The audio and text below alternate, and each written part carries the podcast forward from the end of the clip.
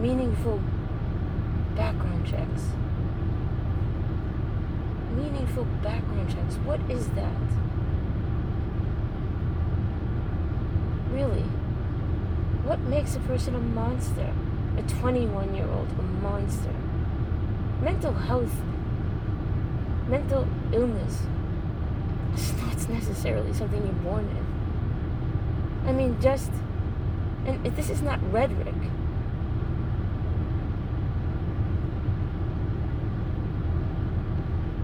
Mentally ill monsters. What and who are mentally ill monsters? This 21 year old? As Oprah has quoted, asking about children, about horrendous things that they, they have done. What's what's wrong with you? What's wrong? What what's wrong with you? Or, or, or what's happened to you? I mean, again, something was written today. Today is again August 11th, 2019. I think it was John, Jonathan Lemire, and if I'm wrong, I'm sorry to the person who did write this. And this is again not leftists or rightists or, or, or again what side of the aisle someone stands. And this is not all just the President of the United States, but this is all these other media outlets. And we cannot just, I mean, we're in another time, people. We have so many cable channels and satellite and the internet and all these bloggers. It, someone like me.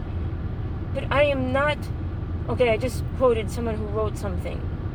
And you could say he's talking about the president and these media outlets. But let's look at it. They all talking about invasion. The word just invasion. And they're taking over. And I remember exactly what he said, but you guys could look at it with your own eyes and read it. But who else are people of immigrants? They're not just people of color there's other immigrants that overstay their visa. Of every other nation outside the country that overstay their na- uh, overstay their visa. We never hear anything about that.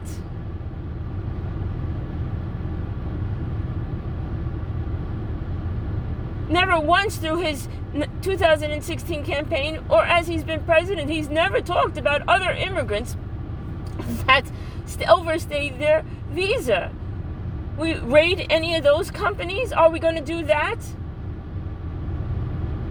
Because there's parents who will be leaving those children as well. Not that I accept any parents leaving their children. None of that should be happening. But it's only targeting those people. So we should not think of this as racism or white extremism. As President Trump puts up his fist